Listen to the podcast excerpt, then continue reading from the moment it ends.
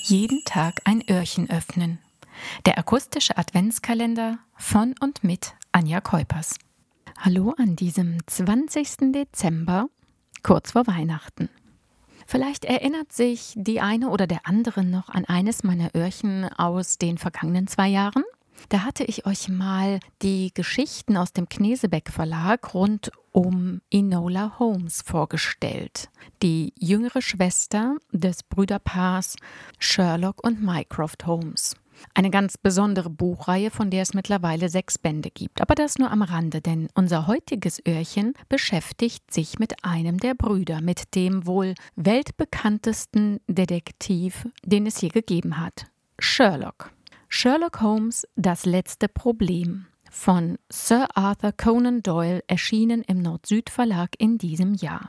Es handelt sich in diesem Fall um eine Graphic Novel, das heißt, der Text dieser Kurzgeschichte von Sir Arthur Conan Doyle, Das letzte Problem mit dem Titel, wurde von Hannes Binder, einem Autor und Illustrator aus der Schweiz, adaptiert, leicht umgeschrieben, verwandelt und ganz hervorragend illustriert in seiner ganz bekannten Schabkarton-Technik. Der Künstler Hannes Binder lebt nach wie vor in der Schweiz und schafft eben solche Werke wie diese Graphic Novel das letzte Problem. Eine der vielen, vielen Kurzgeschichten, die Sir Arthur Conan Doyle Zeit seines Lebens schrieb. 56 in der Summe und ganze vier Romane. Vielleicht noch kurz was zu Conan Doyle, geboren 1859 in Schottland und gestorben 1930. Er hat Medizin studiert, war also ähm, als Arzt auch tätig, hat aber seine Leidenschaft für die Literatur immer und überall parallel ausgelebt. Und das Ganze nahm dann so einen Hype an, dass er 1887 ähm, seinen medizinischen Beruf ad acta legte und seitdem nur noch schriftstellerisch tätig war. Genau, auch in diesem Jahr 1887 erschien die erste Geschichte rund um das Ermittlerpärchen Sherlock Holmes und Dr. Watson.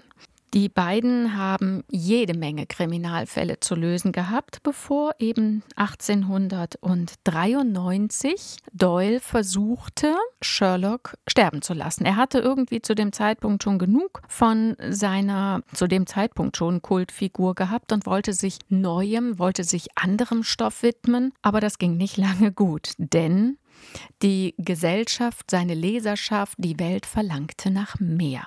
Also hat er Sherlock Holmes nach einer gewissen Zeit wieder aufleben lassen. Aber eben genau mit dieser Geschichte, das letzte Problem, setzt Hannes Binder einen Meilenstein, denn in dieser Geschichte soll sich Sherlock Holmes von der Welt verabschieden.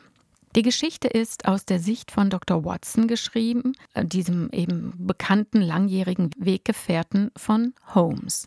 Es soll der letzte Fall sein. Es soll die letzte Kurzgeschichte um Sherlock sein, der in dieser Geschichte auf der Flucht ist vor Professor Moriarty, ein Bösewicht, der Holmes schon lange nach dem Leben trachtet und sich endgültig an ihm rächen will.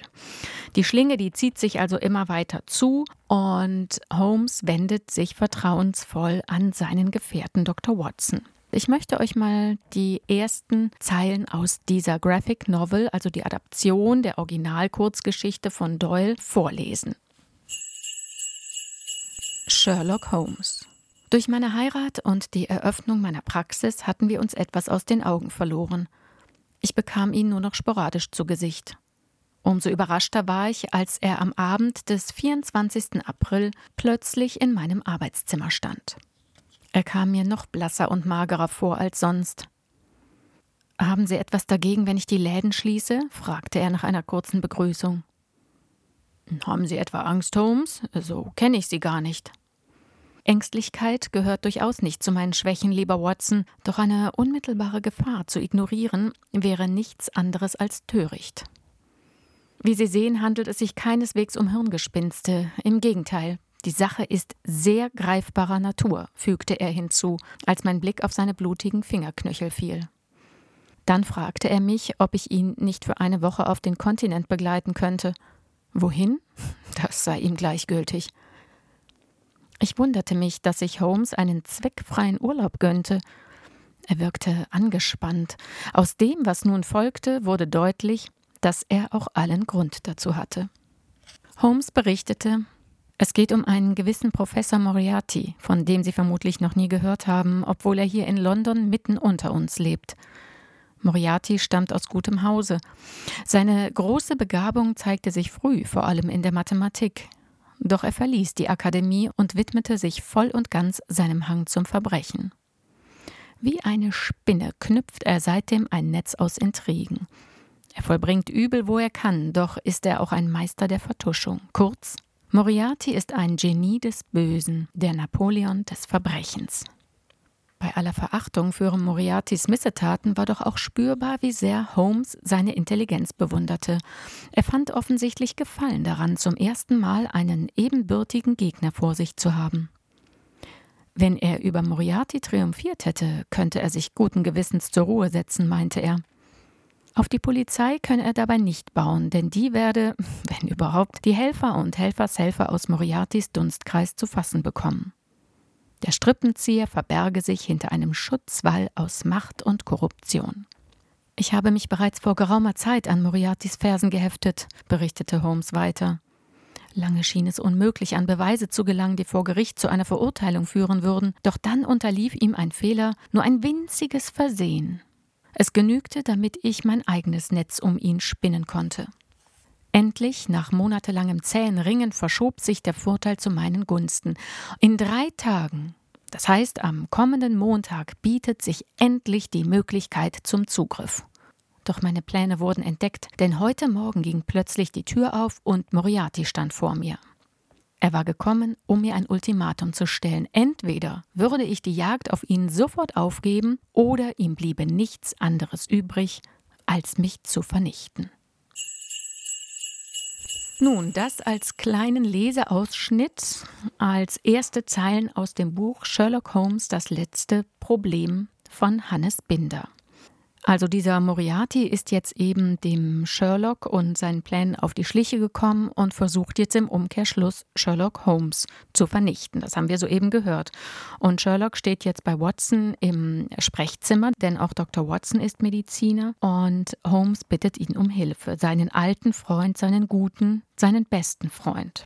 Mit einer Reihe ausgeklügelter Manöver machen sich jetzt die beiden Freunde auf den Weg. Fort aus England bereisen sie Städte, verwischen Spuren und landen schlussendlich in der Schweiz. Dort fühlen sie sich zunächst sicher, sie erklimmen Berge, lernen Land und Kultur kennen und haben sogar Ansätze eines vergnüglichen Aufenthaltes. Aber Moriarty, der lauert überall. Diese Geschichte ist jetzt in der Erinnerung Watsons geschrieben, circa zwei Jahre zurückliegend nach dieser schicksalhaften Flucht in die Schweiz, die eben ein schlimmes, aber auch ein trügerisches Ende hat. Für Doyle sollte das eigentlich die letzte Kurzgeschichte über diesen Kriminalhelden, über diesen Sherlock Holmes sein. Er wollte Platz für Neues schaffen, neue Figuren kreieren, neue Geschichten spinnen, aber seine Leserschaft verlangte nach mehr. Nach mehr über diesen Sherlock, über dieses Gespann Sherlock und Watson. Wir haben soeben gehört, dass in der Schweiz also ein schicksalhaftes Treffen stattfindet Moriarty spürt ihn auf und es kommt zum Zweikampf. Aber was passierte wirklich am Reichenbach-Fall? Der Reichenbach-Fall, den gibt es tatsächlich. Das ist eine Sammlung von sieben in sich verwobenen Wasserfällen im Kanton Bern. Aber was passierte dort? Das solltet ihr am besten mal selber herausfinden. Sherlock Holmes das letzte Problem. Absolut lesenswert, absolut sehenswert, denn die Illustrationen haben dank dieser einzigartigen Technik, die ich soeben schon mal ansprach, wirklich eine in sich vorhandene Lebendigkeit, die den Text unglaublich untermalt und greifbar macht. Sehr gut gelungen und deshalb auch von mir für euch an dieser Stelle sehr empfohlen. Heute gibt es den Buchstaben H. Kurz, knapp und von Herzen. Bis morgen. Tschüss.